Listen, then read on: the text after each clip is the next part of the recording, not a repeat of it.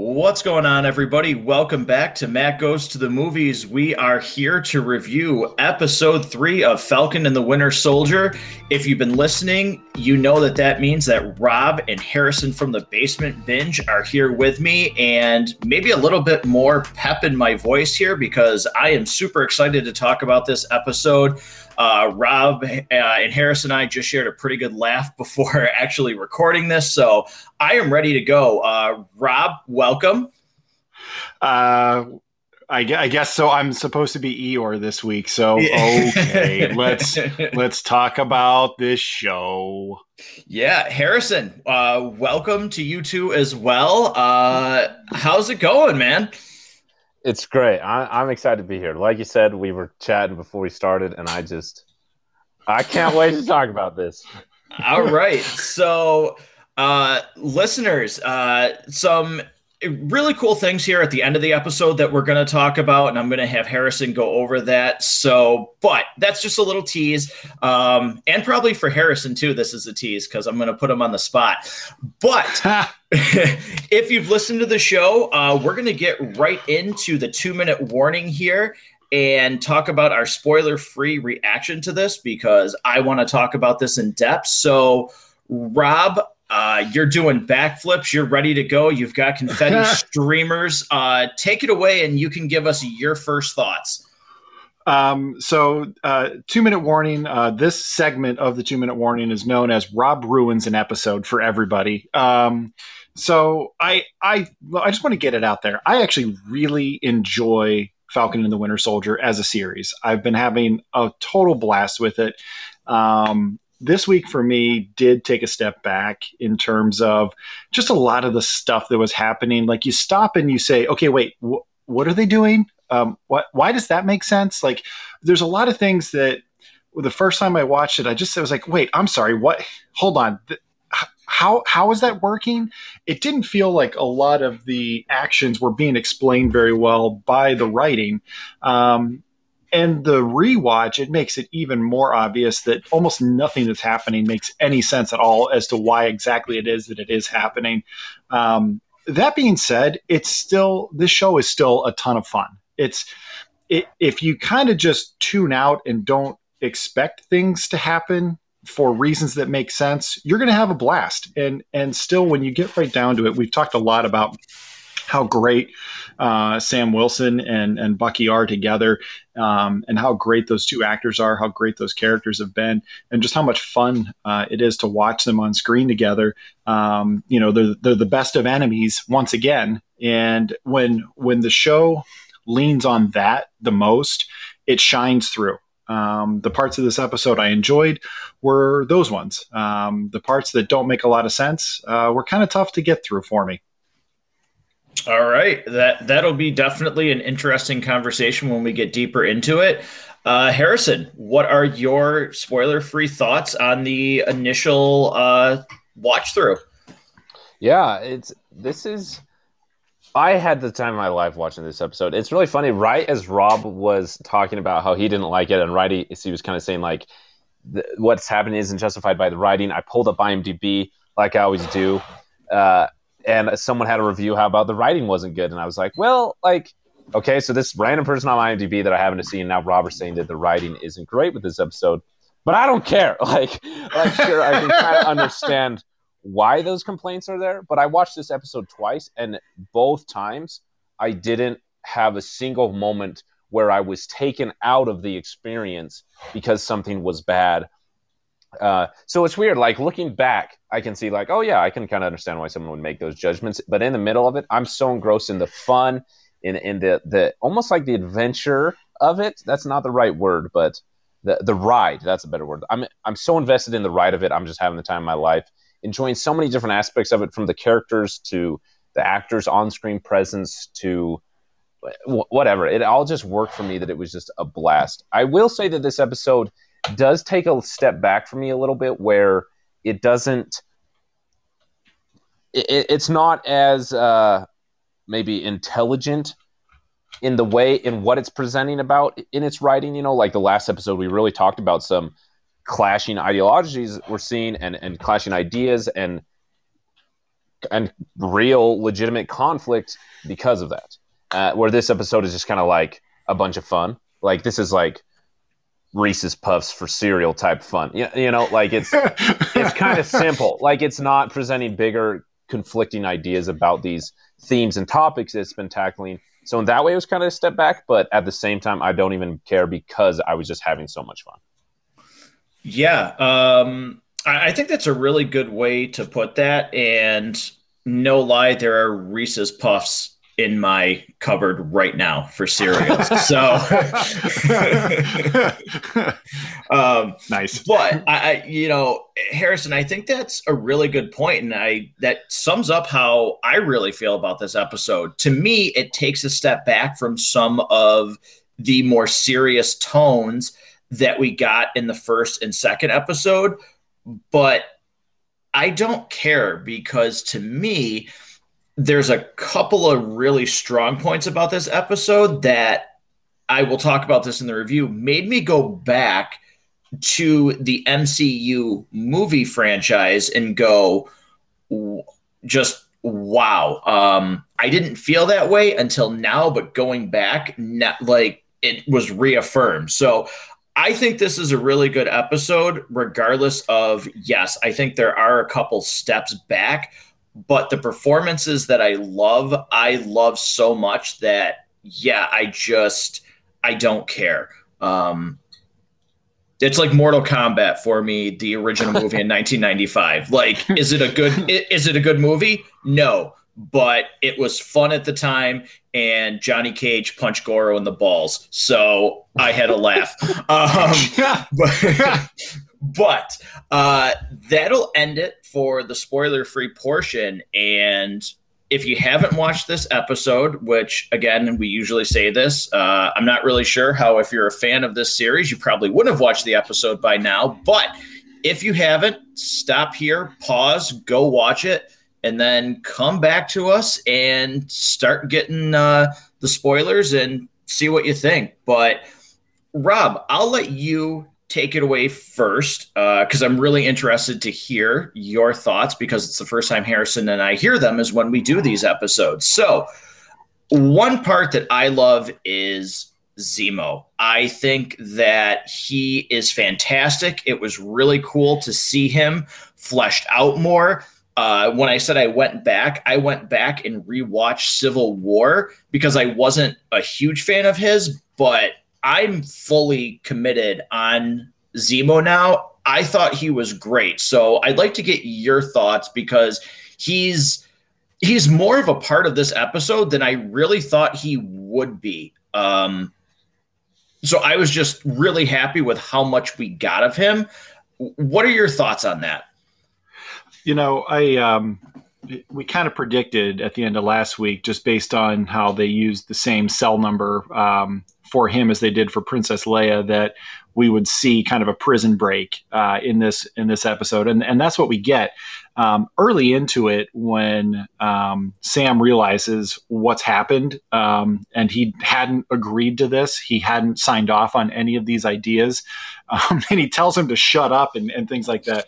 Um, I, I, was getting very much a, uh, you know, I'd compared the series before to Lethal Weapon at times. And, and I think that certainly holds true because he reminded Zemo right when we first see him kind of out of prison, reminded me a lot of, of Joe Pesci's role in, in the later Lethal Weapons, where he's kind of the odd duck, you know, the third the third man, and you yeah. know, in this uh, in this um, you know the the buddy cop movie um, and it was it's quite funny right at the beginning. Um, I definitely enjoyed getting to see a little more to the character um, than what we really got in in Civil War, and and I certainly I thought he was a perfectly fine villain for that. You know, I thought his motives were were interesting. There was there's some some weirdness to the plot of, of Civil War at times, where a lot of things really really rely on chance circumstances that you know are like a thousand to one. Um, you know, so you kind of have to sort of just suspend disbelief there. But it was definitely fun getting to uh, see a little bit more of the character. Um, I, I kind of feel like they forgave him pretty quick, though. Like all of a sudden, they're just kind of hanging out and chilling and sipping champagne on the airplane, and uh, um, you know, kind of overlooking the fact that this guy's an international terrorist. Um, you know, I'll, I'll kind of get to some of those sorts of things. I, I, think maybe bothered me more than than maybe they bothered you guys, but it was uh, it was certainly fun. It was not what I was expecting from the character of Zemo um, when we first knew that he was going to be involved in this series. Okay, uh, yeah, I, I think uh, I, I like where you're going with this, Harrison. What are your thoughts on Zemo? I I was not expecting to like him. I've s- kind of hinted at this before, but like the the uh, Captain America: Civil War is one of my least favorite films in the MCU. I know that that's like an unpopular opinion, but I, I I don't know what it was. It just it didn't work for me. And one of those reasons was as much as I thought Zemo was like a really one of the best villains the MCU had, uh, he didn't feel exciting. Not that he didn't feel threatening or anything. He just didn't feel exciting. And now he shows up, and I'm like, I'm, I'm thrilled that he's there. And I'm also thrilled that he's more of like, instead of just like this incredibly intense, brooding villain, he's almost kind of like an anti hero where like he's doing something that he feels very passionately about. And sure, the way he chooses to do that is highly illegal and wrong, and that's why he ends up in prison. But you can kind of understand why he feels that way. Like these people destroyed his home and his family. And so like he's not just like some evil dude that is out to destroy the world. Like he just cares very passionately about this one particular project that he wants to see the end of. And he's like a super genius. And so he's just tons of fun and like the way he bounces off Anthony Mackie and Sebastian Stan and those three characters, I think was my favorite part of this uh, season or this episode, excuse me, was just like the way that the three of them in character interact with each other was just a blast for me. Like, for example, the scene that Rob mentioned where they're breaking out of the prison, it felt very much like Ocean's Eleven type stuff to me, which was just so much fun. Uh, and I just thought it was incredibly well done. And the other thing is, there's this like one scene that's like half a second, it's just a glance, um, jumping ahead a ton. But when Sharon Carter saves them, and then she's like, "I've got a place in Hightown that I can hide you." Like Bucky looks at Zemo, and Zemo kind of gives like a nod, like, "Yeah, we should go." As Sam looks at Zemo, and they're kind of like, "Okay, Zemo said give the go ahead," but then Sam like grabs Zemo and like shoves it in front of him, kind of like, "We're gonna listen to you in this." idea because you know what to do in this area but like we're still in charge you know get moving type of thing it was like a half second just like a look and and then an action that the three of them together I just felt like had great chemistry and almost like anti chemistry uh, in a way that just makes it so much fun. Uh, so yeah, I'm I'm really excited to see the character of Zemo back because I think he's really interesting as a villain per se, and and I think that Daniel Bruhl or however you say his name is doing a great job. Yeah, you know, one thing that I really that I liked about him because Rob, you said it really well. In Civil War now, obviously you and I um we like Civil War more than Harrison does. Uh, if you look at our list when we ranked the MCUs, Harrison did it on the Basement Binge, and we did uh, two episodes together to cover the whole saga. Uh, we certainly have Civil War rated higher than Harrison does. But one thing I agree with you on is a lot of Zemo's plan seemed like it was just okay. This is the luckiest odds in the world for everything to line up like this, you should really like take this luck to Vegas and like bet on blackjack because for everything to line up for his plan, it had to be just wow, the stars aligned. In this, he seems like Harrison said, ultra, ultra intelligent. He just seems one step ahead all the time. He's working with them, but he seems, you know, he just seems to still have his own agenda for what he wants to happen and that he's two steps ahead of them. I like how he's presented. I did like the chemistry that the three of them had. I love the scene and I'll get your guys' thoughts on it because I think it translates into the other, you know, another topic for Bucky, but the way he just kind of casually started to say the trigger words, the activation words, and was like, I know it doesn't work. I just wanted to see how you'd react. Or the way he casually just says, well, and I forget how to pronounce his name, but he mentions the guy and like Bucky snaps and grabs him on the plane and he's like, don't say that again. Why did Zemo, out of all names in that book, like pick that? Because again, he's just to me he's presented as somebody like Harrison said, who's super intelligent, knows what he's doing, but at the same time, he does have, you know, to me, a relatable situation. Even if you don't agree with the methods, you can understand why he's so upset. And there's a line too, and it's quick, but he talks about the fact that, oh, I heard, you know, Sokovia got raided, and I doubt you guys stop by the memorial and he just says that's what i thought because they don't answer.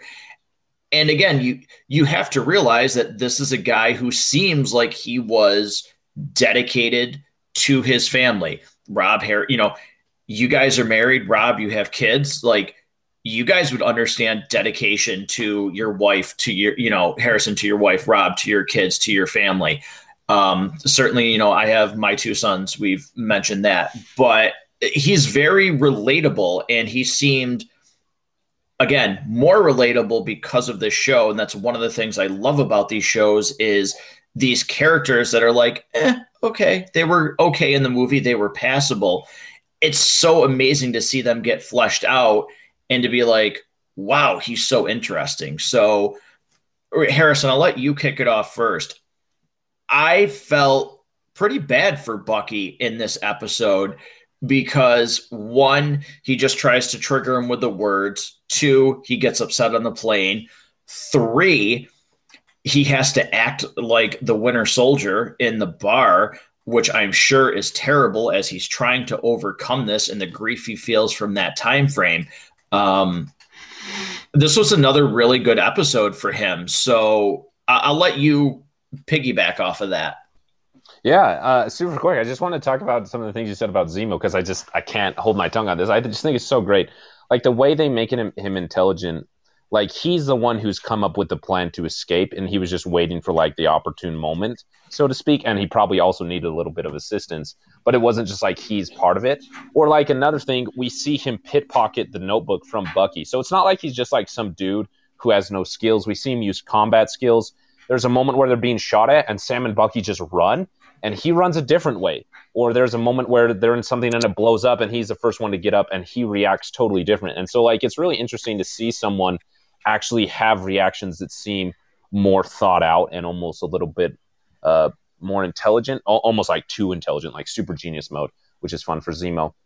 And I, I do have to say that you said this earlier, like this episode made me appreciate things in the MCU more. Like when Zemo was saying, I used to be royalty before you guys destroyed my country uh, it like made me remember this guy really started because he lost his family. Like one of his last scenes in the Civil War is him listening to a voicemail from his wife, like the last voicemail he ever got from her. Uh, and I can understand how horrible that would be. But to get to your question about Bucky, yeah, I had the exact same thought. Uh, particularly, there's a scene after they're in the bar, after he's in the bar fight, and he has to pretend to be the Winter Soldier again. Uh, he's sitting there cleaning his vibranium arm off and like digging at the knuckles. And I was like, he probably has to clean the blood off that thing because it gets in like the grooves, unlike it would in like a, a hand, an actual hand, which made me so sad for him. Like he has to sit there and wipe away his mistakes in a in a very physical way that that we wouldn't. And, yeah, and it's one of my big. He's oh, he's ahead, wreck, he's wrecking people in that scene. Like I'm sure he's holding oh, yeah. back a little, but he's demolishing these people because he has to act like that. So sorry, like I just he's very intense. Yeah, yeah. And I wanted to say that one of my biggest complaints from last episode, in line with what you just said, is when he was on the fight on top of the semi trucks, he got like totally whooped. I was like, he is a super soldier and he has a vibranium arm. And I realized that I think it's because he was really trying to live by rule number two, which is not to hurt anyone. Like he's really trying to change his life. And I think that Bucky's biggest story, like we talked about last time, is about redemption. Like he's really trying to redeem himself as Bucky Barnes and not the Winter Soldier. And to have to be the Winter Soldier again and be the Winter Soldier consciously uh, made me so sad for Bucky.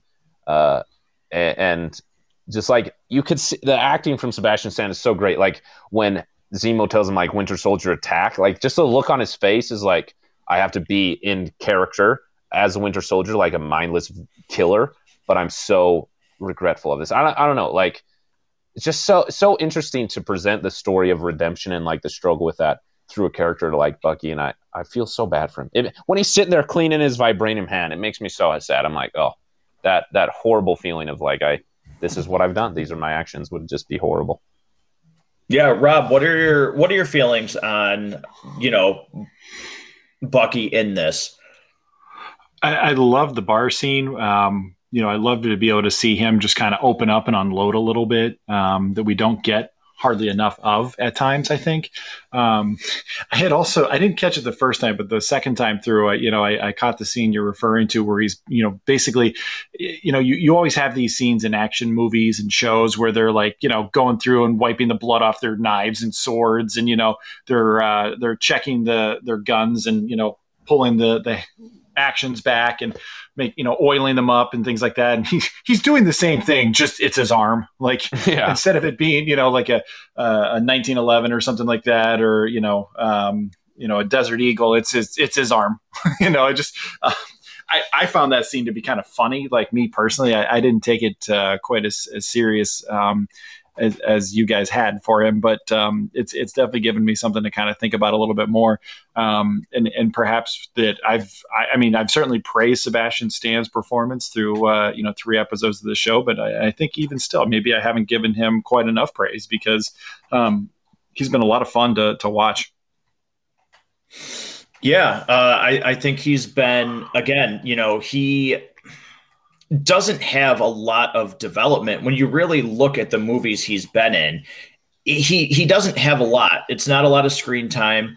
Um, certainly the Winter Soldier, but again, like a lot of that development towards the end of the movie isn't you know super capitalized on. He doesn't have to me a lot like a huge huge spot. More of his his presence in the MCU movies was Steve talking about him or Steve telling us how much this guy meant. I, I never really felt like, you know, we should care about him because we didn't have a lot to go on. But him being fleshed out and trying to get redemption gives me a reason to care about him. He's trying to do something, but you know, how do you make up for 90 years of or however long it was of killing people? Um, it's it's a lot. So I like him. Uh, actually, I, I should say I really like love him through these three episodes. I think he's been great.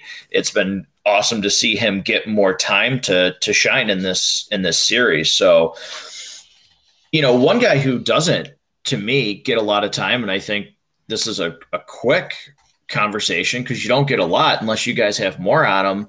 Is one thing that I found a little strange you don't get a lot of John Walker in this episode at all. And I thought it was a little odd that we don't see him a lot. And, you know, part of him in this episode, Rob, I think this is where I agree with, you know, some of your comments of what, like, what's going on. This doesn't make sense because his, to me, even though he was doing the same thing, his scenes felt disjointed as you know, few as they were in this, he just felt completely unnecessary in this episode.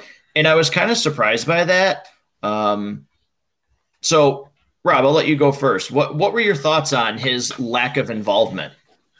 It just kind of felt like those scenes were there to remind us that he's still out there and to keep him as a character that you sort of don't forget about.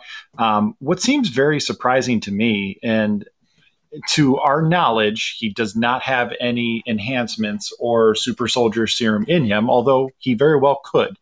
Um, I'm very surprised that the government is kind of letting their symbol, they made such a big deal out of the shield, and that we need a symbol for America. There's all these superheroes out there, but we need our guy. Um, and they'd go through the whole Star Spangled Man routine. Um, you know, this symbol for America. And they're just kind of letting him just off the leash doing his thing. Like it seems like he has full run of whatever mission he wants to do. It doesn't really seem like he has to check in much. Um, he calls the shots and kind of, you know, is acting in the way that that Steve Rogers would have. Um, and it's and it's kind of surprising to me that they're letting him act in that way as opposed to nah you're gonna kind of stay home. We're gonna we're gonna let you show up for the photo ops and things like that. We'll let you have a little bit of a taste of action but we're not really putting you in the thick of it. Like that's not what you're here for. Um, so i've been i've been very surprised at how much he has been involved so far. Okay. Uh, harrison what are your thoughts on his role in this episode yeah, I think that uh, he was kind of limited, which I think some people are happy about. Um, and I, I, think it's really interesting the the parts that we do get about him. It's weird because I'm sad that he's he's not in it more because I just love to hate him. But uh, I think that him being more involved kind of would have ruined the tone and pacing of this episode, which is one of the things that I really love.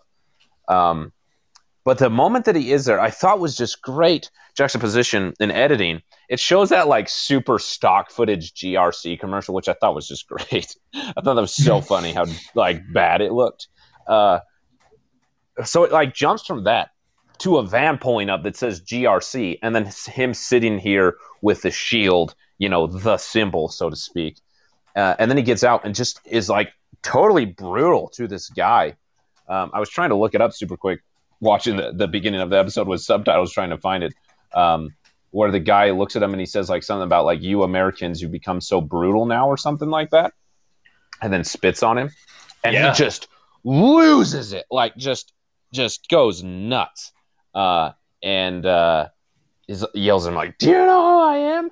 And it's like well you're doing a horrible job of being who you claim you are. Like that's that is if you think about this really literally, okay, and I want to say this really carefully because, I mean, what do I know? I'm an I'm an American, but I would think that there's people, especially in a world as broken as the MCU would be after Snap, and how some people feel like the people in control, the GRC or whoever it is, are kind of hoarding the supplies and, and not giving them to the people who need it. There can be some some negative views towards the American people of power, and to like yell at someone who is in a position of suffering do you know who I am?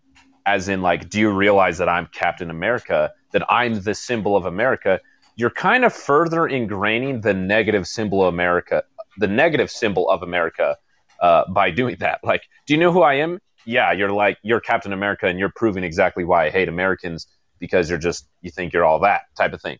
And I just think it's it's great character for him makes me love to hate him even more. Uh, but another thing that I another scene that I thought was really interesting is when him and, and Lemar Hoskins, who I'm just loving. I love the character of Lemar uh, after this episode. But anyway, they're they're walking in the prison, and, and they're kind of saying, and he's saying like, "Oh, we can't uh, uh, pin that on on Sam and Bucky without any evidence." And he kind of says like, uh, uh, something like, "We're going to do it, but not by the books," or something like that. Like they're going to do it without following the rules. And uh, Lemar says to him, are you sure you really want to do that, Cap? And I thought it was interesting that he called him Cap, kind of like, think about what it means now that you are the symbol. Uh, and I just think it's really interesting how he, uh, you know, Bucky said earlier, the world needs a new Cap, and this guy's far from it because he has no idea what it means to be a symbol that people can actually uh, be a part of. And I just think it's interesting that, like, uh, his arrogance is kind of ruining the purpose that he's trying to be. Yeah, I I agree with that. He did seem really arrogant, and when he said that, like, "Do you know who I am?" Like in my head when I was watching the episode, I was like, "Oh my god!" Like, do you know who you like? Do you know who like like? Do you know who you're supposed to be?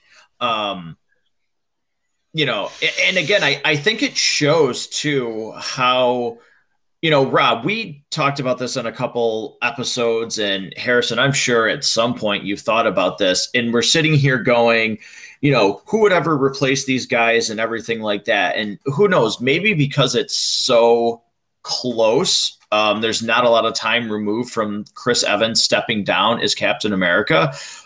But again, I just I think it shows how well Chris Evans grew into that role of Captain America because I did not like him in Captain America: The First Avenger, which is a movie that Rob, you have, and Harrison, you guys have pretty high regard for. Uh, Rob, I know you did. Harrison, I'm not wrong on that, right? You you had that movie. Yeah, I like it. In, in pretty high standard.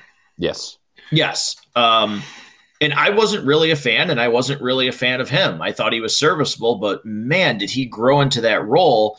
And it's just like, oh yeah, like you're you're supposed to be Captain America, but good, like good lord. Um, and I think that's what they're trying to do because we're supposed to believe that it's Sam that should have that role. So kudos to how they're writing that character, though, to really drive home the point of, well, it, it should be one guy. Like, you don't deserve that. This is what we want.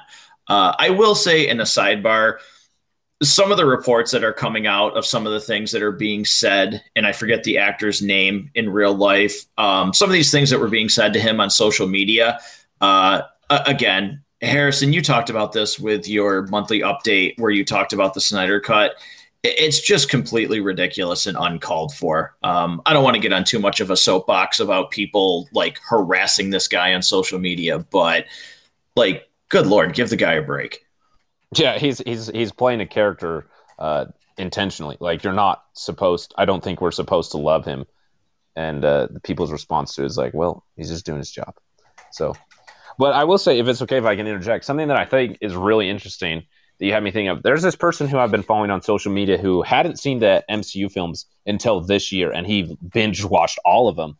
Uh, and he liked some of them, some he didn't. He got to Endgame, and he didn't like it. And I was like, how can you not like Endgame? you know, like I was really kind of like upset with him. Like, you're wrong. Go watch it again. And I thought about what it meant. Like, when we got to Endgame and Captain America, Chris Evans stands up before the portal scene and like tightens the shield on his arm and is ready to take on Thanos completely alone, or when Iron Man snaps, or, or whatever it is, like that moment meant something because I had been with Chris Evans is Captain America for a long time. And like it went it, it, was almost like unintentional fourth wall breaking where like this individual is this character to me.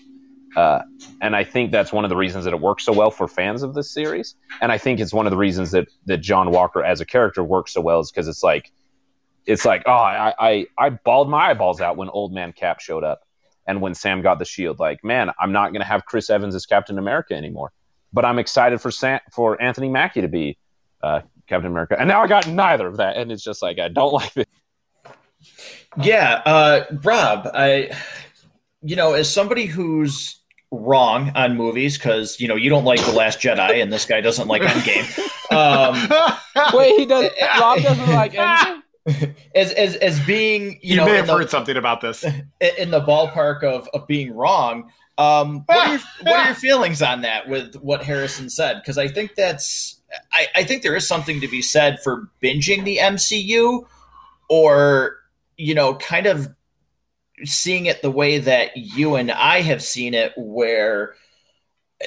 I, I mean, starting with Iron Man 1 in 2008, I mean, Rob, this was a pretty good portion of our lives that we spent going through this process of going these are the people. Like this like we watch them grow into these characters and watch them like you know we got older as they got older so to speak. And that might sound weird but i think anybody that listens to this show or invests in these things would understand what we're talking about a hundred percent. I think if you're the kind of person who is on your way to work right now, walking around in between classes, on the treadmill, doing dishes, you know, mowing the lawn, you know, whatever it is that you're doing while you're listening to this show, um, there's a good chance that you are, uh, you know, a super fan of these kinds of, of shows and movies.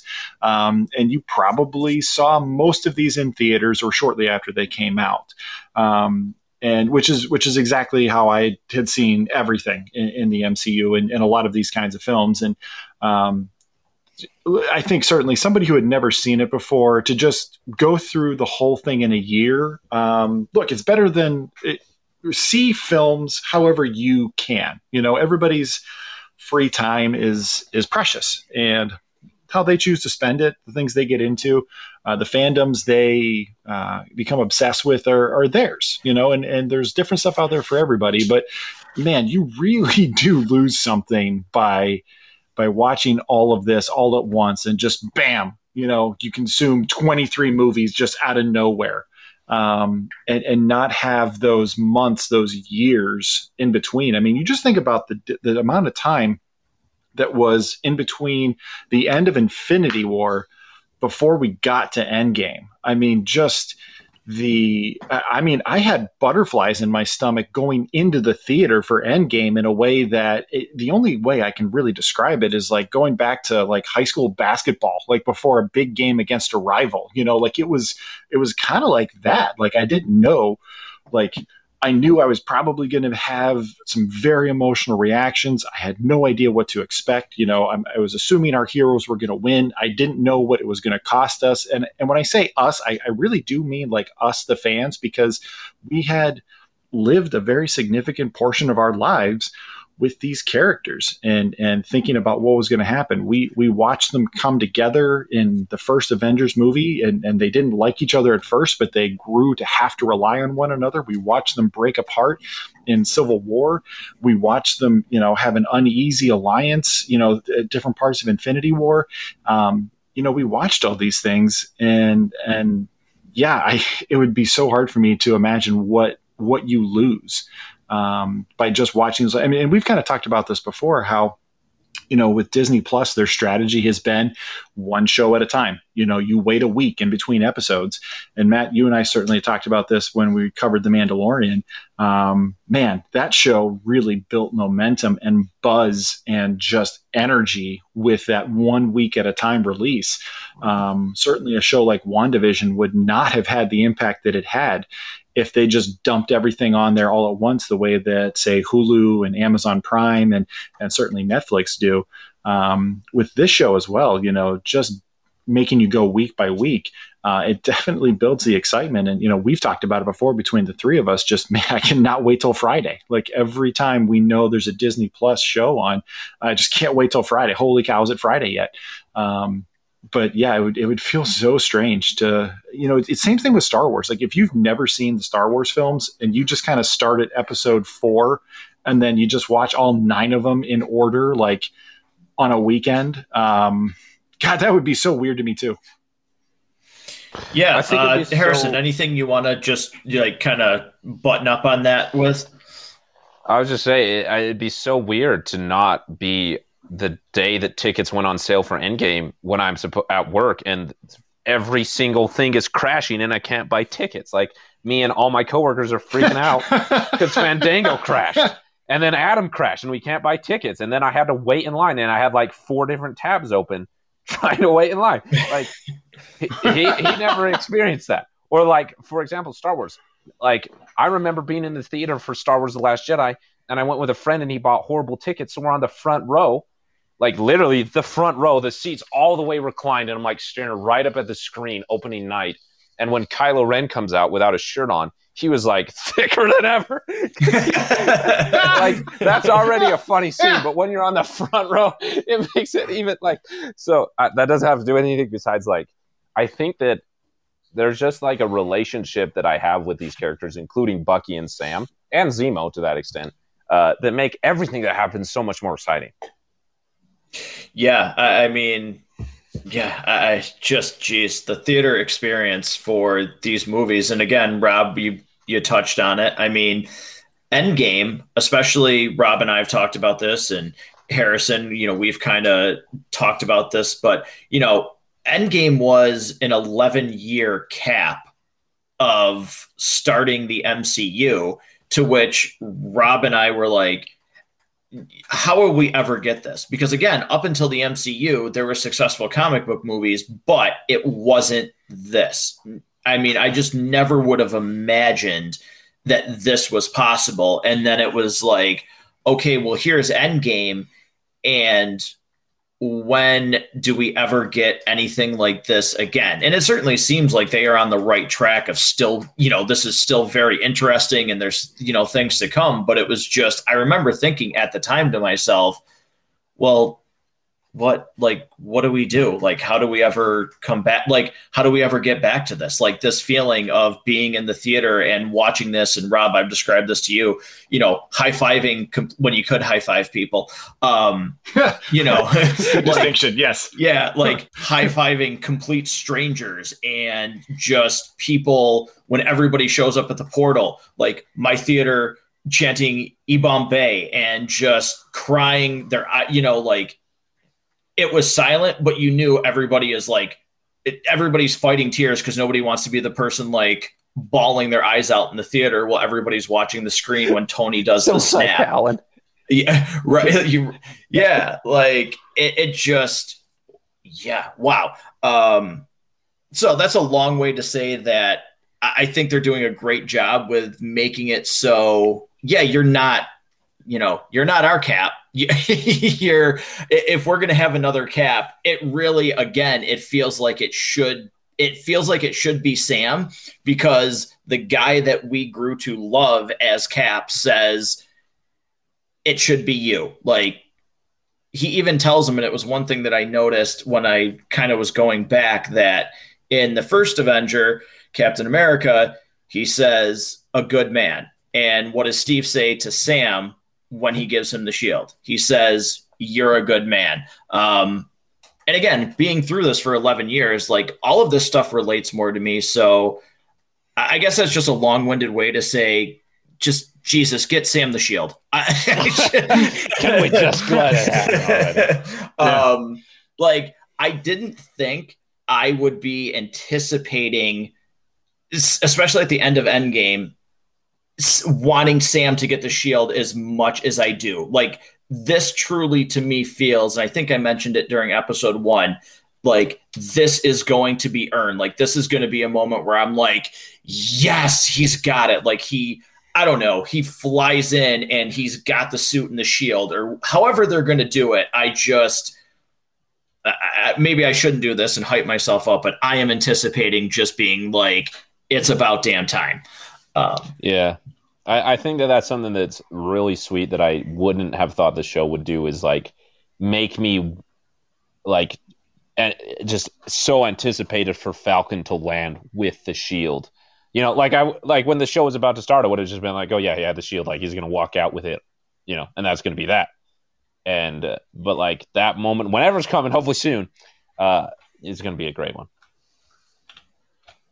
Yeah, it you know Okay, I hope it's soon. But um, you know, Harrison, you mentioned it a little bit earlier in, in you know the episode. We get the return of Sharon Carter, who is you know um, not too shabby herself. She certainly knows how to handle herself, um, as, as evident in this episode, and she's she's carved a new new life for herself and one thing again that I thought this episode did really well is again there's there's consequences for this world of the MCU and choices that characters have made. Not everything feels forgiven, not everything feels swept under the rug or eh okay, it's over and done with. That was, you know, well, the snap happened and that was 5 years ago, so the decisions that were made don't matter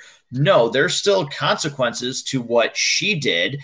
Uh, we certainly, like you mentioned earlier, we see that again, there's still people that are trying to reconnect with their lives from the snap after coming back. I love that about this show. It's to me, it's more so right now becoming apparent than in WandaVision of how much people are affected by the snap. I I just and it's probably just a natural progression because we got it in WandaVision.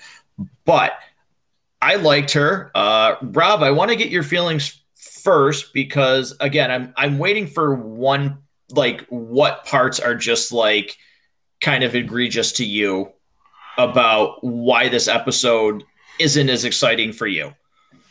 So you know, I guess since we're on the subject of Sharon Carter, you know, it, it feels kind of weird that all these other guys are able to get pardoned or get deals or, or somehow working with the U.S. mil, you know, our armed forces in some way or another that were, you know, wanted, uh, you know, people on the run. Uh, and somehow you know she didn't even take pl- part in the battle in Germany you know where where a lot of this stuff actually happened. You know you think about the house arrest that Ant-Man had to be under for the period of time that he was and then he was you know kind of good to go I guess uh, for all we can tell. Um, and and somehow she w- was still sort of living in exile. Like that just sort of felt weird. Um, it, it, didn't seem like that made a ton of sense. Um, and the way that she's introduced in this, we are led to not entirely trust her. Um, there's some things that are planted. Um, you'll notice that anytime they speak about the power broker, I, I, don't think you ever actually hear a gender pronoun assigned to the power broker, like he or him or anything like that, leaving it very up in the air that the power broker could be her. Um, I, I think that's certainly a theory that a lot of people online have, which is why I don't think that she is. Uh, I actually have a theory that the power broker is going to end up being revealed to be your boy Ralph Bohner. Uh, that's that's my current theory that I'm working with, um, and I would I would I would uh, uh, that's that's my uh, that's head canon for me right now, regardless of what they do reveal. Um, it, it sort of felt weird. And, you know, kind of getting to some of the scenes, Matt, you mentioned that, you know, she can, she can kick a little ass. Um, she certainly knows how to handle herself in these situations. I loved last week's episode. I gave it five reels.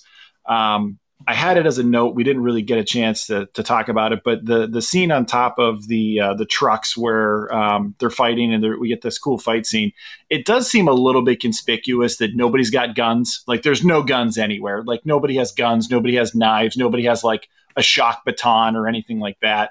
Um, this week, it, it feels a little odd at times, like it, that, that they're not armed better than they are. You know, like dude's got a knife when it's more appropriate for her to have a knife that she takes off of somebody. Like it, it some of the action scenes I didn't necessarily love. Um, that the, that's just kind of me though.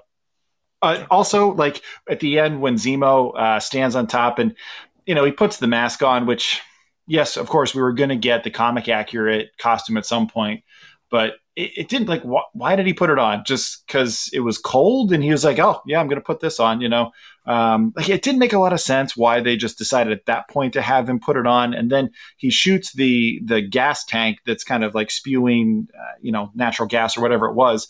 Um, that's not exactly how explosions work. I saw that episode of MythBusters. They did it like 10 years ago, and that's not how physics works. You know, like little stuff like that bothered me. All right. I, I think there's some valid points in there. Harrison, what are your thoughts on on having her back in the fold? And if yeah, Ralph Bohner is the power broker, I need to know if you believe this. well, no, I don't say that I believe that. I'm being very careful. Like you mentioned earlier, with like I mentioned in my WandaVision episode, I'm being very careful in what theories I latch on to, which ones I don't. Uh, but maybe, hey, the Ralph Bohner one, let's take it to the end. I can get on that bandwagon. Um, but to, I do think you do bring up some good points in in the way that, uh, uh, yeah, just some of the things you said right there. It makes me like take a step back and reconsider like the the the Jack Jack level spoon feeding that I was accepting at that point. Uh,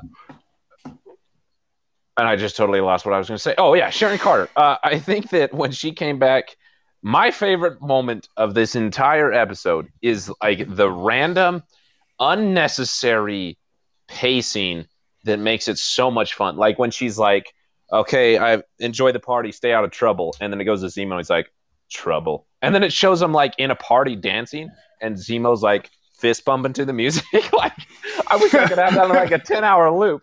I think it's one of the best scenes ever. Uh, it's so unnecessary. Like we didn't need that, but it, I just love it. Uh, so yeah, I don't know what that has too much to do with Sharon Carter, except for like she was kind of the cause of it. I, I do think that we aren't. I think that she's going to turn out being. Uh, um, I, whatever. I'll just say I think she's a power broker. I, I'm in on that as well. I didn't see the online rumors because I trying to avoid those this time. Uh, so I'm glad to know that there's other people thinking that. But the second time when I watched the episode at the end after the whole conflict and she goes her own way, she gets in her Tesla and she's talking to her, I don't know, secretary or whoever, and she's got, she says, "We have a problem." Well, actually, a few. I'll tell you in the car. Like it, it makes me seem like she is more uh, invested in not like like like she's kind of torn between helping them versus not. Uh, so I'm really intrigued. I also just uh, think that it w- it was really like when she, this is really long thought, but when we saw Sharon Carter in the past two episodes, she was like someone that I just totally rooted for. Like I was totally on the Cap and Sharon Carter romance because I just like she was awesome. She was awesome as Agent, uh, whatever she is, Agent Twenty Three, I think. Uh, so I think it's a really interesting take on the character. I quite can't.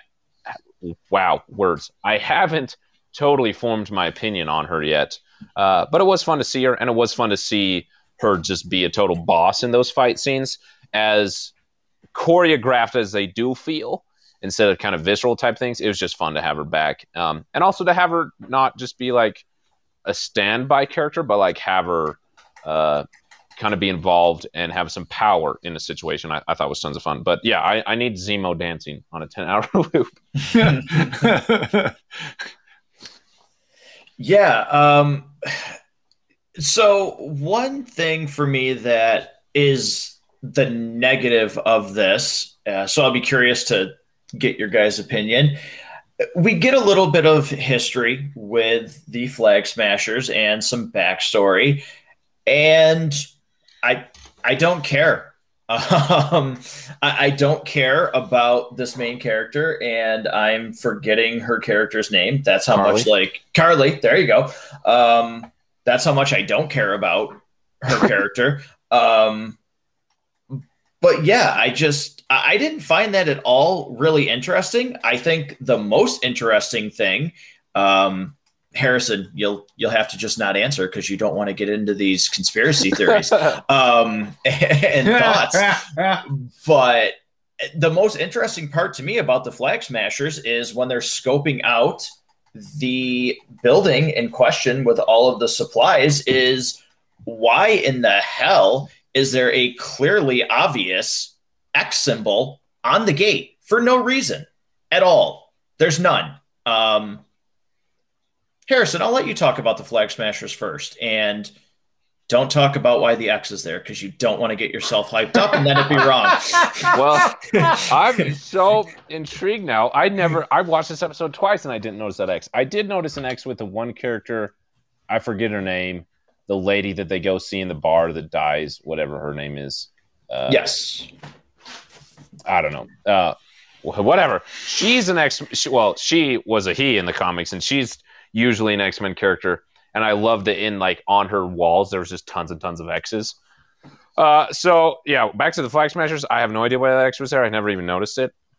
I do think that like the um, the the backstory for both Karli and the dude she was with, Dovich is what IMDb says his name is, was kind of just like, oh, here we need necessary backstory for these poor refugees and why they're upset with the government. Like, come on, we.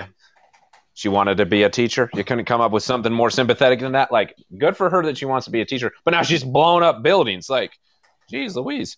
Uh, so the Flag Smashers, I think that they are fun uh, as far as like especially at last episode, I thought how they were a great added conversation to the whole idea of nationalism and what the MCU would be going through after the snap. Where this, it kind of just feels like, oh, they're here to cause a ruckus and then blow up a car. Uh, and the backstory is just kind of like necessary refugee backstory, uh, you know, template from their Excel spreadsheet that they, they have with Kevin Feige or whatever. So, yeah, I, I don't I like Karli because I love Erin Kellyman. I think she has amazing screen presence, but I don't like her because the character is just like feels very uh, uh, typical. Yeah, uh, Rob, what are your what are your thoughts? And did you notice the because it's a different color than the gate? So did you notice the X on the gate that I'm talking about? And you mean the red X and the blue circle around it? Yeah, uh, that X. yeah, no, I, I have no idea which X you're talking about. Yeah. So, so you didn't yeah. see it? no, definitely didn't see it. Couldn't. I'll have to go back and rewatch it, Matt. I got nothing. I got nothing for you. Um, I saw it immediately on the first watch through, and I went, ah, ah, there's a giant X. What would that be for? What are we getting? And I'm like, wait a second, dummy, slow down. Like that's that's not how this is going to happen. Like just you know, don't don't don't get ahead of yourself. Although you know we haven't really talked about Madripoor in general, and and the, I'm super excited about Madripoor because um, we you know it factors quite a bit into uh, the X Men stories, and, and, certainly has a lot to do with Wolverine. He spends a lot of time there. There's a lot of his stories that that happen on you know in and around Madripoor, and in general, I love the layout. I love the design. I love the music they use for it. Like I just I just love this seedy world they created, where you know it, it does really feel like a modern day pirate haven. I, am actually watching uh, Black Sails right now. It's on Hulu. It's this great pirate show. That's um, it's kind of like if uh, if Game of Thrones took place during the the golden age of piracy. And it, you know, it's kind of funny that I'm watching that right now as well. Um, because this really feels like Nassau, you know, from you know the, the, early 1700s, but just brought into the future, and and just such a cool, uh, such cool production design around it. Um, but yes, I, I, definitely saw it right away. Um, and you know, Matt, I, I, had very similar emotions to what you did about the Flag Smashers. Just like I wanted to be a teacher yeah, we're, we're trying to build some backstory. We're trying to make these these villains seem more sympathetic, and then they just decide to explode a building full of innocent people because reasons. Um, you know, like that's that's kind of when I when I said I'm going to ruin this uh, for everybody uh, unintentionally. Like, there's a lot of things that happened like that in this episode for me. Where it's just like, wait, why is that happening? Oh okay. Never mind. I guess we're not supposed to i guess that just doesn't have an answer. Like and that was one of them. Just yeah we're just going to blow this place up. Like but why? Like you're on the run. You're trying to help your people. So you decide to make it worse by committing genocide. Like that's going to somehow make your lives easier and make your cause easier to get people sympathetic to or less opposition to or less armed guards looking for you like less military presence trying to stop you. Like that's the kind of stuff that gets people to come after you. That's the kind of stuff that gets global attention that you don't need if what you're trying to do is get people to be sympathetic to what you're trying to accomplish. Like it's you, you don't often get there by just killing a whole lot of innocent people. Right. And I, I think Harrison, you said it. They just felt you know, it felt very typical, like cookie cutter. Oh, here's your villain, and here's just a typical reason why they're a villain. They didn't feel unique in this episode to me. Um, but Rob, when they were in the bar, uh, because you mentioned that obviously this city has a ties to the X Men and Wolverine, I was waiting for somebody to just mention like something about a guy named Patch that comes into the bar frequently. yep. Um, just like one little throwaway name, which would have made me probably like throw myself through my front window. Um, like, yep. you know, um, but we didn't get it. But yeah, Harrison, you'll have to uh, go back and watch that and just see what you, you know, just see what you think because again, yeah, I'm curious. I, I don't want to get too deep down the rabbit hole again, but it's just Rob, like it's so oddly out of place. Yeah, it uh, didn't make sense for why that was there. And, and I, I, will say, go ahead, Harrison. Oh, oh, so I was gonna say they even had the Princess Bar on Madripoor, like. Right. That's where Wolverine always was. So I think that even though I didn't notice the X, I would say that like I wouldn't I'm breaking my own rules here, but like, not that I don't think that like these are hinting at like huge things like the X Men are going to show up next episode. I think that one, it's fun Easter eggs for people like us who like would throw ourselves through our front window if they mentioned someone named Patch.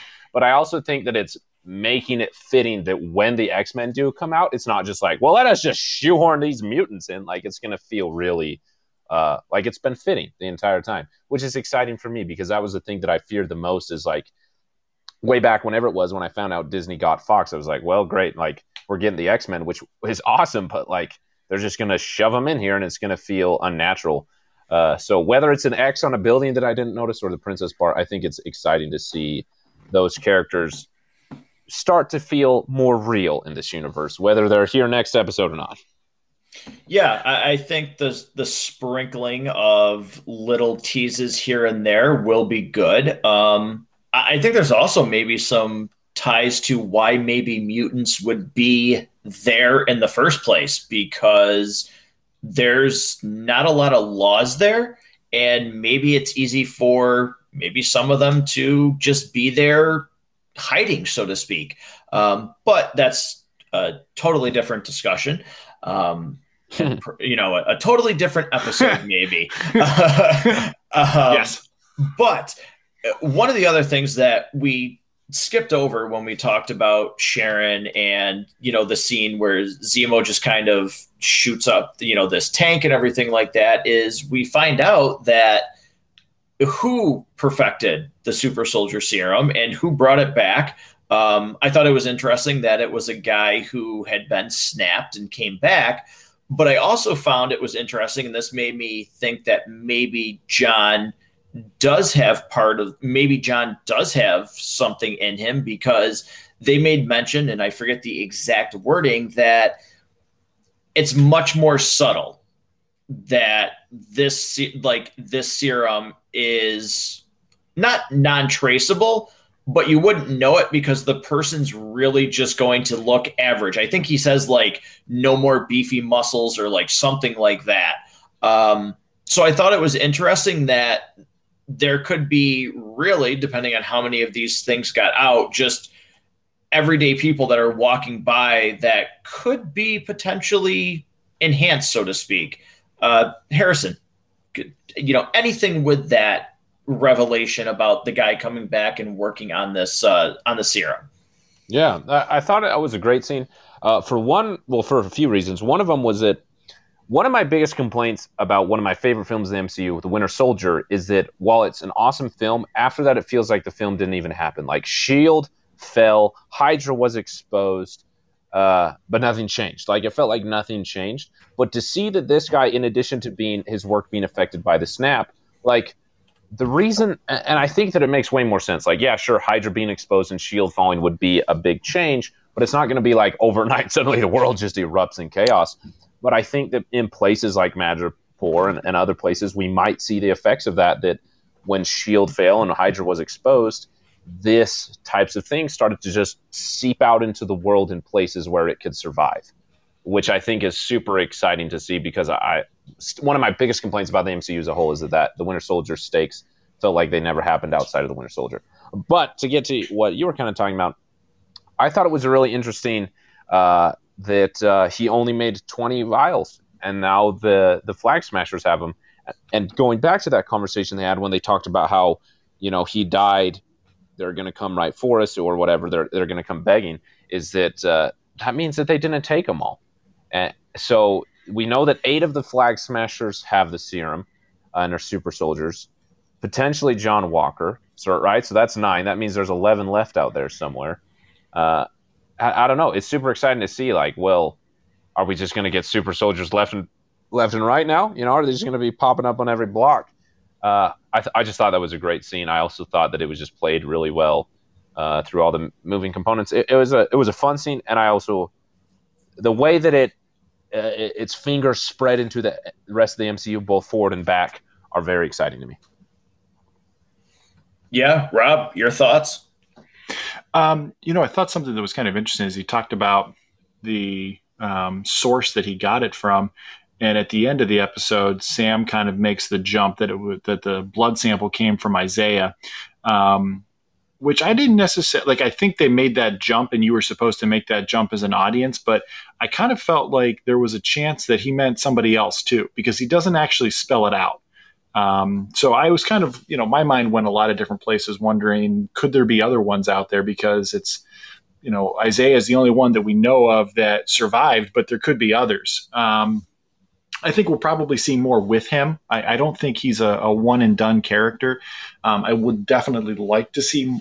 I, would love, you know, a future episode of this show to to give us even a 10 or 15 20 minute scene of, of him in korea you know i'd love to see it I, I just think that would be so cool to explore that um, you know certainly there's there's problems when you go forward and backward in time where things don't start to make sense you know like well why did this happen if that was just going to be later you know little little things like that um, but I, I, thought it was definitely interesting. You know, just this dude gets snapped. His work is not being uh, is not of any interest to anyone when he comes back because there's absolutely bigger problems in the world. Um, but if you know the CIA and Langley weren't going to employ him and give him the opportunity to finish something he was so passionate about that he devoted so much of his time and, and energy and, and, thought to, um, certainly somebody out there is going to be interested in it. And uh, you can certainly understand, like, there were other priorities at that time uh, for for them to focus on. It's um, certainly seems like a shame that they couldn't have remembered that guy existed. Um, but I think there's I think there's a lot that was implied in this episode. Like I mentioned, I, I think we're supposed to believe that Sharon Carter is the power broker, um, but I don't necessarily think all of the things implied are going to pay off the way that they're implied to. Yeah. Um, one thing that isn't implied that is right in our face is the ending of the episode. Uh, they escape the cargo shipping area and they're going to hide out for a minute or however long they're going to hide out. And Bucky says he's going to take a walk and clear his head, but I think it was evident that he knew something was up. And we get a cliffhanger, so to speak, scene of guess what?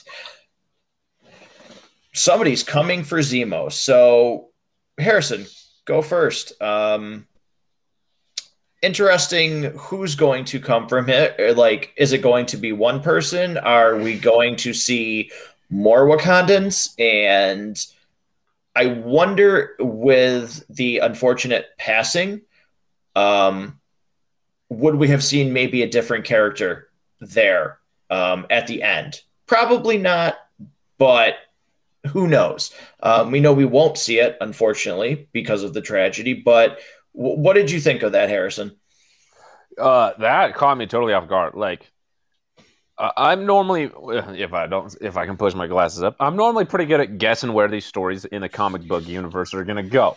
Uh, uh, well, actually, I take that back. I'm usually pretty wrong. now I think about it, put my glasses back down. Uh, but that, yeah, that totally caught me off guard. Like I was not like, yeah, totally makes sense. Like that. Uh, why would they not come for him? They're they're furious with him the same way that they remembered Klaue in Black Panther, that they didn't forget about that guy. Like they seem the type of people that kind of hold a grudge against these big names.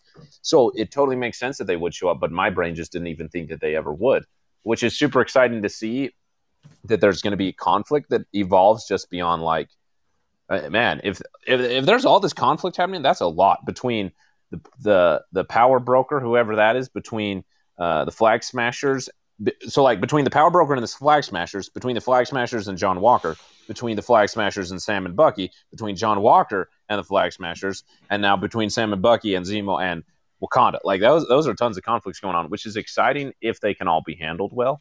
So I hope that it's not uh, too much, and I hope that they all just have their own. They're all handled appropriately and timely. But I also think that it's exciting that Wakanda doesn't isn't just like forgotten about until we need it like Wakanda is only ever visited in Black Panther and then in Infinity War. But other than that, Wakanda is just over there, which makes sense because that's kind of what Wakanda is. But it's exciting that those characters and that that that story uh, isn't just turned on and off when we need it. That it, it's continuing along with the rest of the MCU and it's still involved. So yeah, totally caught me off guard. But I'm excited to see what happens. Uh, and about Chadwick Boseman, I I don't think he would have showed up uh, just because that seems like it would be way too much in one series. Um, but it is sad that maybe there was some involvement that he could have had that we won't be able to see uh, because of that strategy. But I, either way, I think it's fun that a member of the Dora Milaje would show up, who is the protector of the King of Wakanda, and they would be the ones who would hold the grudges against Zemo. So yeah, very very exciting.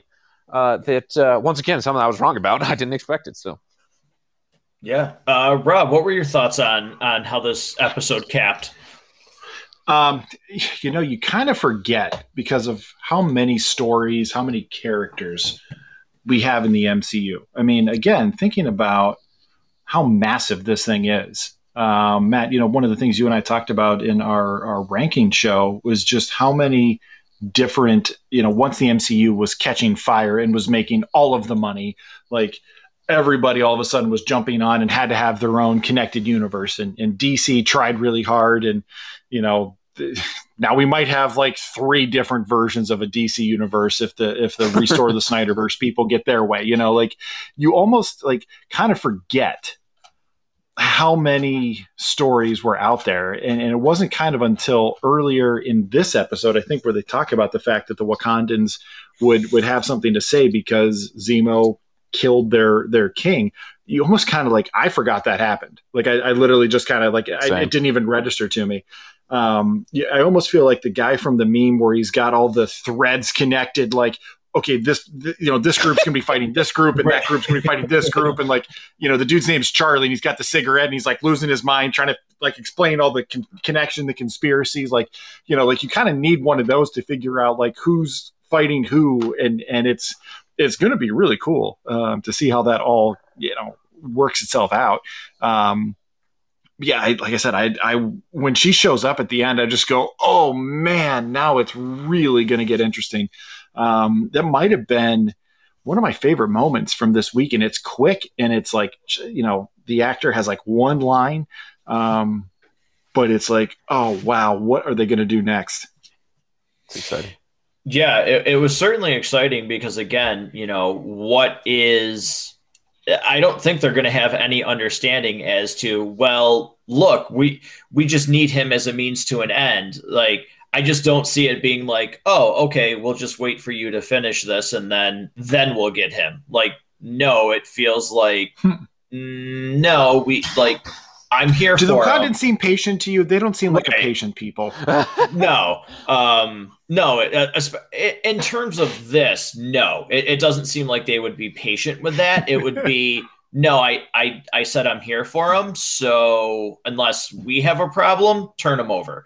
Um, so it'll be yeah. interesting to see how that actually transpires because, like Harrison said, there are there's a lot of moving parts now um, and a lot of different stories that seem to be starting because again um, very short show. We have three episodes left. That's kind of crazy to, to think about um, that there's only three of these left until this is done.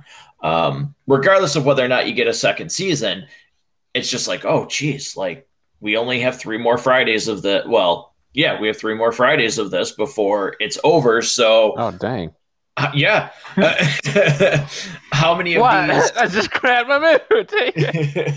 oh no!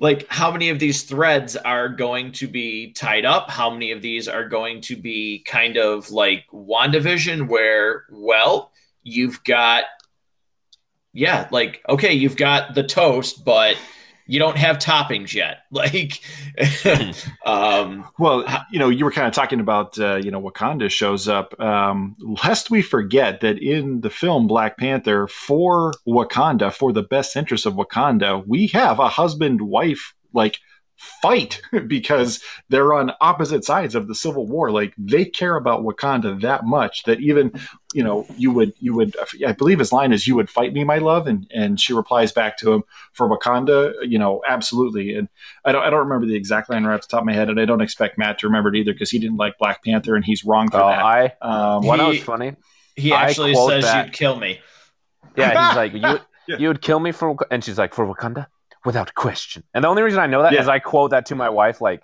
at least once a week.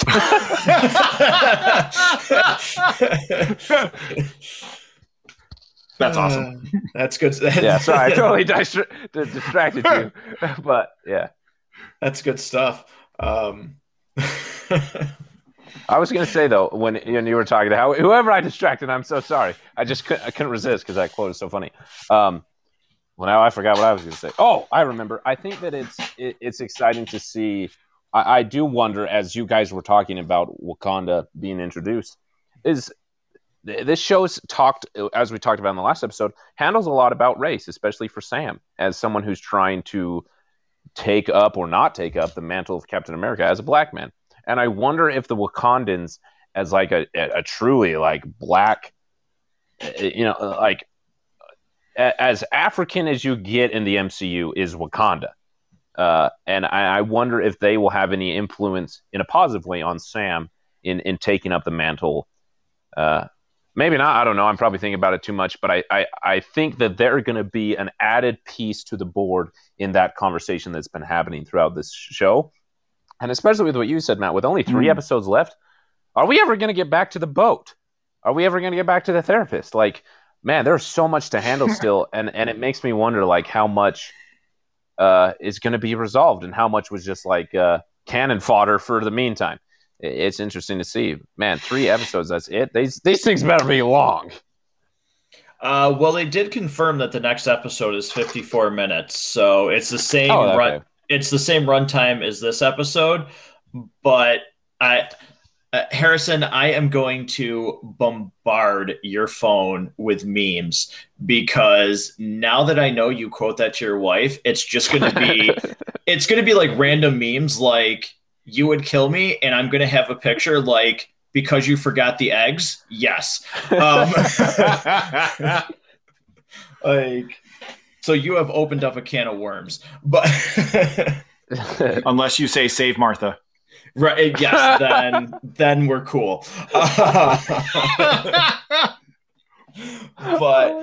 oh um, I also think too that there was a little bit more, and he says like I should have destroyed the shield, but I think there was a little bit more self reflection on Sam too in this episode. Um, and this was before we just talked about the ending, so we're backtracking a little bit here um, when he's talking to Bucky and he says that shield means something to me too. I'll take it from him before you know I let him. What I can't remember exactly what Bucky says, um, but I felt like there was a little bit more self recognition from Sam about maybe he is starting to understand why it would mean so much to actually have taken the mantle. Um, not only like you know not just to him, but what it would mean for you know people that look up to him or to Bucky or just to the world in general.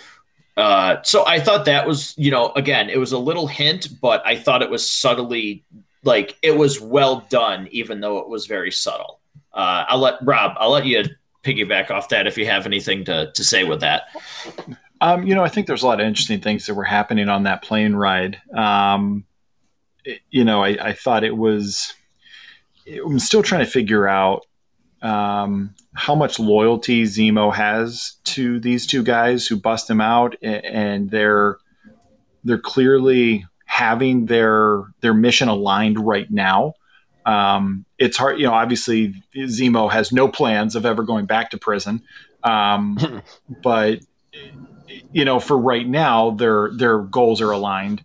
Um, and it was just it was interesting that these enemies very quickly started to have an easiness amongst each other. Um, that it, it, I guess was maybe a little off putting to me at times, um, but it's an interesting scene to to watch overall. Harrison, any follow up thoughts on that? Uh, I do have to say, just if I claim to quote it every week, the quote that I said incorrectly earlier is he says, Would you kill me in my love? And she's like, For Wakanda? Without question. So anyway, I just have to correct myself, or else I won't sleep tonight. But to get to your question, uh, I, I, thought it was really interesting. I, the first time I watched the episode, I was like, well, that was kind of shoehorned in. I, I didn't like the conversation. The second time around, I was like, wow, like that is is a really two sided coin. You know, this is double edged sword that that for some people it's a really bad thing, and for other people it's a really good thing, and and, and it, trying to figure out how to make sure that it's good and not bad, uh, and especially for somebody who has a opportunity and responsibility to carry that mantle, uh, and especially in contrast to the the conversation that Zemo brought up earlier, is like where we just make these people into symbols where we forget their flaws. Uh, I don't know, just the entire conversation where um, to have somebody speak up like Bucky and be like, "Hey, that that means a lot to me," because uh, there's been a lot of like saying that it's a negative thing, and so I appreciate that Bucky got to have a chance to talk about how it's a positive thing, um, and I'm excited for that that to continue. So I thought, it, like you said, it, it was very small, but it was very good the way it was handled. Yeah, I think uh, a lot of interesting stuff to consider for this next episode and where they're going to, you know, where they're going to be. But Rob, I think we're at the point here where it, doesn't, you know, uh, based on what I heard from you, I, I don't get like a, a huge overall negative or whatnot. So I'm I'm interested to hear how you rate this episode. Um, so I, I started it by saying, you know, there was definitely things that I, I disliked. There were some questions I had. There's there's some things that I said, you know, when you ask why this is happening or what exactly is going on, it's kind of hard to come up with an answer. I acknowledge all of that while still saying I had a blast with this week. Um, I, I, just love this show in general. It's it's really a lot of fun. Um, there's you know there's some there's some mindless just kind of enjoy it and, and, throw popcorn down your throat while you're doing it kind of stuff for for this week. Um, you know the breakout scene uh, in general. I just you know at the very beginning it, it didn't. How did exactly did that work? Like why did that work that way? Like wh- he just came up with that and somehow slipped him a card and they somehow communicated exactly what they were going to do and how and why like it just it, it didn't seem set up very well. There's there's various points where you know, thinking about Baron Zemo again, he's he's one of the most well-known terrorists in the world, and somehow literally nobody recognizes him, and like, and, and, it doesn't occur to anybody that he's walking around with an Avenger. Like, they're supposed to be incognito, and and he's an Avenger and a terrorist, and they're just walking around together, and literally nobody, nobody notices. Like, it's just nah, no biggie. We're we're gonna go in in costume and and then the, the scene at the bar and uh, the bartender knows smiling tiger well enough to know his usual beverage but not well enough to recognize it's a totally different dude. Like you want the usual yeah here let me just cut this snake open. I've clearly done this before. This is this is just kind of how we do things in madripoor. Here's a snake and here's some guts out of it and i'm going to put it in a shot and here you go you're going to pound it. And yeah you look a little different man. Are you losing some weight or oh it's the hair. You got something different with your hair going like new chain maybe you know like it, and then all of a sudden, all of these phones come out. Everybody's recording this fight, and nobody on Twitter, nobody on Instagram is going, "Hey, that kind of looks like Sam Wilson. He's an Avenger. Why is he with Baron Zemo?" Like, there's so many things that are just weird. And then uh, the scene where they get taken up, and Sam's phone goes off, and he goes to answer it, and she's trusted them at this point to give them the information about who made the serum but all of a sudden stops trusting him because his phone goes off. Like my, my, phone goes off all day long. And most of the time, it's one of my friends or my brother sending me memes, or it's my wife texting me about something that I forgot to do and she's mad at me, or it's my boss like reminding me about something, or, or, you know, it's, it's like my phone goes off all day long. Like, on, and because his phone was going off, now all of a sudden she stops trusting them and makes him put it on speaker. Like it just didn't make any sense to me. Um, so I just I just ruined this episode, and I apologize for that because again, I did have fun with it. I did enjoy it. Um, but when you start trying to say, well, wait, why does this make sense? Why did this happen? Um, there's so many things that just don't hold up. Um, so to me, like this reminds me a lot of the this of the episode of, of the Mandalorian where uh, we get Bill Burr uh, in the second season of it when you know makes a second episode. Well, it was a ton of fun, but there's just so much of it that just doesn't work, even though it's a ton of fun. It really felt a lot like that to me. Uh, so my rating on this one out of five reels, I got to give it a three. Ooh, okay, Harrison, where where are you at? Um, yeah, I. Before I give a rating, I got to say that I was to bring this up earlier and I forgot. And Rob just reminded me in one of the things he said. I'm really intrigued to see what happens when Bucky had to be, quote, the Winter Soldier in that bar fight. A bunch of people were filming him. Like, I wonder if there's to be repercussions of that later um, because the people in the U.S. pardoned him that he wouldn't become the Winter Soldier, and now he is. And he's with Zemo like i'm just curious what to see the repercussions of that are if if at all. I hope that that's not one of the things that's just kind of like you know falls through the cracks. But as far as my rating goes for this episode uh, i'm gonna give it I, I rob kind of ruined it. So i think that before rob gave his spiel i would have given it a confident four but I'll take it down to three and a half and just say like like stepping back. I, I can I can understand the flaws, and I, I understand that watching it, I was just total Jack Jack level, just being spoon fed, and it was a blast. And uh, what I watched it twice. I would watch it the third time because it was just genuinely so much fun. And there's even that moment that I joked about that I want a ten hour loop of Zemo dancing. Like, like that moment just brings me so much joy and not because it like not as like a meme, but as like these are characters that I've like I'm just so excited to see the story of them. It, it's so exciting to watch. So that really elevates, even though yeah, I can totally understand. Like there's a lot of moments where you can, you know, question it and it doesn't make sense and the logic doesn't follow and and some of it's a little weak and, and intellectually it's not as strong as last episode and there's a lot of things throughout the series that feel like they're kind of just dropping behind to just so we can get more action uh, so I, I'd give it a solid three and a half, but with a heart next to it. Like this is a three and a half that I love, you know, even though I recognize its flaws. Which oh, it's all to you, Rob. You ruined it. I ruined it. I'm sorry. Yeah, I think I could. Again, it seems it, it's going to seem really odd here, but I think I could get on board with a three and a half, but say it feels like a weird three and a half because I like this episode. But uh, again, I can get behind what Rob is saying and understand why those would be uh, some of the focal points for this episode. But I, I still liked it. To me, this was, if I had to break it down, I would say that this episode three was very much the episode three of WandaVision, where I feel like, okay, we need episode four because we took a step back. Like now, episode four, especially since we only have four, five, and six.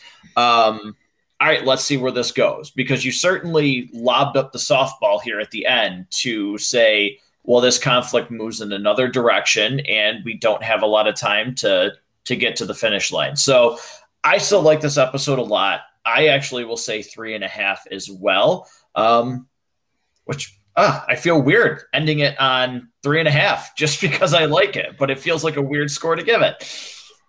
It's like rating so. the Transformers movie. Like, man, this movie's awful, but man, I watched the heck out of it. yeah, and and I just to kind of piggyback on that idea for a second, you know, Matt, we kind of did a quick ranking of our DCEU uh, films when we did. I think was it Snyder Cut or Justice League, one of the two. Um, the, the I think it might have been the theatrical release of, or maybe it was even Batman v Superman, one of them. Anyways, listeners, go download all of them and just listen to them all. Um, but you know, I, I've talked about. Um, I, I, really enjoy the original Suicide Squad movie, um, and I can't defend it. Like, it's just you know, there's there's so much of it that's really actually not very good. But if it's on TV, I'm watching it just because it's it's a blast. It's fun. Um, it's it's just kind of weird. It's it's kind of offbeat. It's it's very much like Guardians of the Galaxy. It's it, it's just kind of goofy and fun, and it just works for me. And I don't try to pretend that Suicide Squad's a great piece of film, but it's a fun movie. Yeah, no, I, I think uh, you know there's a lot of movies like that where you can say, yeah, I know it's not good, but I don't care because not everything that I watch has to be necessarily good. Um, yeah, it just has to be entertaining, uh, and I think that's kind of this episode in a nutshell. It's entertaining, but when you break some of it down, it's not necessarily, you know, it doesn't make the most sense in terms of what's happening. But yeah, I, I don't care. Um, so, so I'll be really interested to see episode four. And Rob, you you touch on something that uh, you know, go download all the episodes. So you know, if you're a you know, if this is the first thing that you're catching from this show, um, thanks for tuning in. Uh, we really appreciate it. Uh, we've got some cool things coming up where Rob, um, you know, I what you're gonna you're gonna superimpose me during the next video uh, update that I do to talk oh, yeah. about what's coming. Um, Rob's gonna do. Ideas, yeah. Yeah, Rob's got some ideas where uh, we're going to talk about Mortal Kombat, and uh, I, I, might be doing a you know a friendship or a, a fatality. um, hopefully he doesn't make me do it on the cover of the last jedi. Um, you'll, you'll, be doing a fatality to the last jedi. Don't give him any ideas. So um, i'll certainly look forward to that but harrison this is where i'm going to put you on the spot for a second because listening to your monthly update uh, you talked about something that i thought was really really cool um, and since you articulated it so well, I really appreciate it if you take a minute just to tell listeners of this show and anybody who has crossed over from your show Um, tell them about Podchaser and what is going on there because I think that's awesome, and I'd love for you to to talk about that. Yeah, of course. Thanks for giving me the opportunity to do that. It's actually something that I'm really excited about. That I honestly had no part in doing. I'm just reaping the rewards of other people's efforts in something that I think is amazing. So, uh, Podchaser, if you're a listener to the Basement Binge, I talk, I bring it up all the time, and I know Matt has as well. It's often compared to the IMDb of podcasting in essence, you can go on and search up any podcast and find out all the details you want about it, in addition to listening to any episode or you know finding it on any podcast player of your choice. But one of the things you can do is you can leave reviews and ratings on the show as a whole, but also on each individual episode, which is something great. And I do some giveaways with that every month because of that. But Podchaser, specifically for the month of April, is bringing back for the second time what they call their reviews for good where every review on an episode or a podcast that's over 20 characters, for each review, they'll donate 25 cents to an organization called Meals on Wheels America's Go Further Fund. Um, and then the podcaster can reply and they'll double that donation in addition to a tons of other money they're don- donating. So it's a very simple way if you like podcasts and you want to just spend like 20 seconds of your time and help out the podcaster that you're listening to, but also help out an amazing cause. It's a very simple thing to do to just go to podchaser.com and leave a review. Matt and Rob, you guys always leave me reviews. Thank you for that. I don't say thank you enough for that. Um, but to quickly talk about Meals on Wheels Go Further Fund, Meals on Wheels is an organization that sounds like exactly what it does. They bring meals to people uh, at home who aren't able to get them specifically the elderly community. And I work with elderly elderly people in my life. I, I work with Medicare so I learned about Meals on Wheels because of how constantly they talk about it. These, this elderly community loves Meals on Wheels and they trust them and they rely on them. And so many of them have had to rely on Meals on Wheels even more during the pandemic to get basic needs like food to their home because they're at risk elderly individuals. So it's just an amazing organization that takes meals to the elderly community at home who is otherwise unable to get it. And it's a simple thing where you can donate by simply reading a review that helps out. I'm sure Matt appreciates the reviews. I know I do on my show, and it's just amazing. Like it's so simple. You're helping out a podcast that you probably enjoy, and also donating to an amazing cause without any money out of your pocket. It's just an awesome thing that I think. When I, I opened up my email that April 1st when I was going to record the monthly update and I saw they were doing reviews for good and I literally jumped for joy because I was so excited about it. It's an amazing thing that they do. That's really so simple to do. So thank you for giving me a chance to talk about it. Yeah, absolutely. Um, yeah, like Harrison said, um, you know, not just me because obviously, like this show is called Match of the Movies, but uh, Harrison and Rob have been a huge part of this. Uh, we do a lot of, obviously, I've been on Harrison's show, Harrison's on this show, uh, and Rob has been pretty much with me since like the beginning of when I started this. He's helped out a lot. We've done so many episodes together. Uh, so I know Rob appreciates the reviews too. Uh, he's just as big a part of the show. Uh, you know, Harrison says he doesn't thank us enough for the reviews. I don't know if I thank Rob enough for being a part of this show, but I certainly enjoy it. And uh, you know, Rob, uh, I'm you know you always ask about, hey, what are people saying? What do you like? Um, so I, I, know you appreciate any of the reviews that we get about episodes, uh, even the Absolutely. ones that we're not on together because we talk about them. Like, yeah, uh, and absolutely, it's you know it takes almost no time at all. Um, I have Podchaser as an open tab um, on my phone, and when there's new episodes that come out, um, you know, I'm always happy to uh, leave leave some thoughts, uh, leave some feedback. It helps people who are searching for content know that it's content that's worth listening to. Uh, certainly, the the Meals on Wheels program is is about as good and, and whole and wholesome and and just awesome of, of an organization as you can find. Uh, the fact that all you have to do to get um, somebody to donate money to this worthy cause is just literally leave a 20 character review. Your review can just simply be Matt, you are very wrong about The Last Jedi. It is a terrible movie. That can be your review. Matt will respond. And by Matt responding um, and acknowledging that he's probably wrong about The Last Jedi, um, then then they're going to double their donation. Um, and that is, and you can tell Harrison he's wrong about the Last Jedi too, because because he likes it too. Um, you can literally do that on any of his episodes, and Podchaser uh, is going to donate to a very worthy cause. And uh, you know, we we all think that this is just an, awesome thing, and, and we cannot encourage uh, listeners to do this uh, enough because um, it's literally free money um, to a great cause, and it helps other listeners find interesting, unique programs um, that hopefully you've enjoyed. Yeah, uh, guys, thank you so much for that, Harrison. Uh, I'm glad that you were able to talk about that because, like I said, I I loved how you brought it up in your your monthly update. So, you know, again, just to close out, um, thank you if this is your first listen to the show. If you are a repeat listener, you know, we all appreciate it. Uh, anybody who's come over from the Basement Binge show to listen to some of these episodes, uh, we appreciate you as well.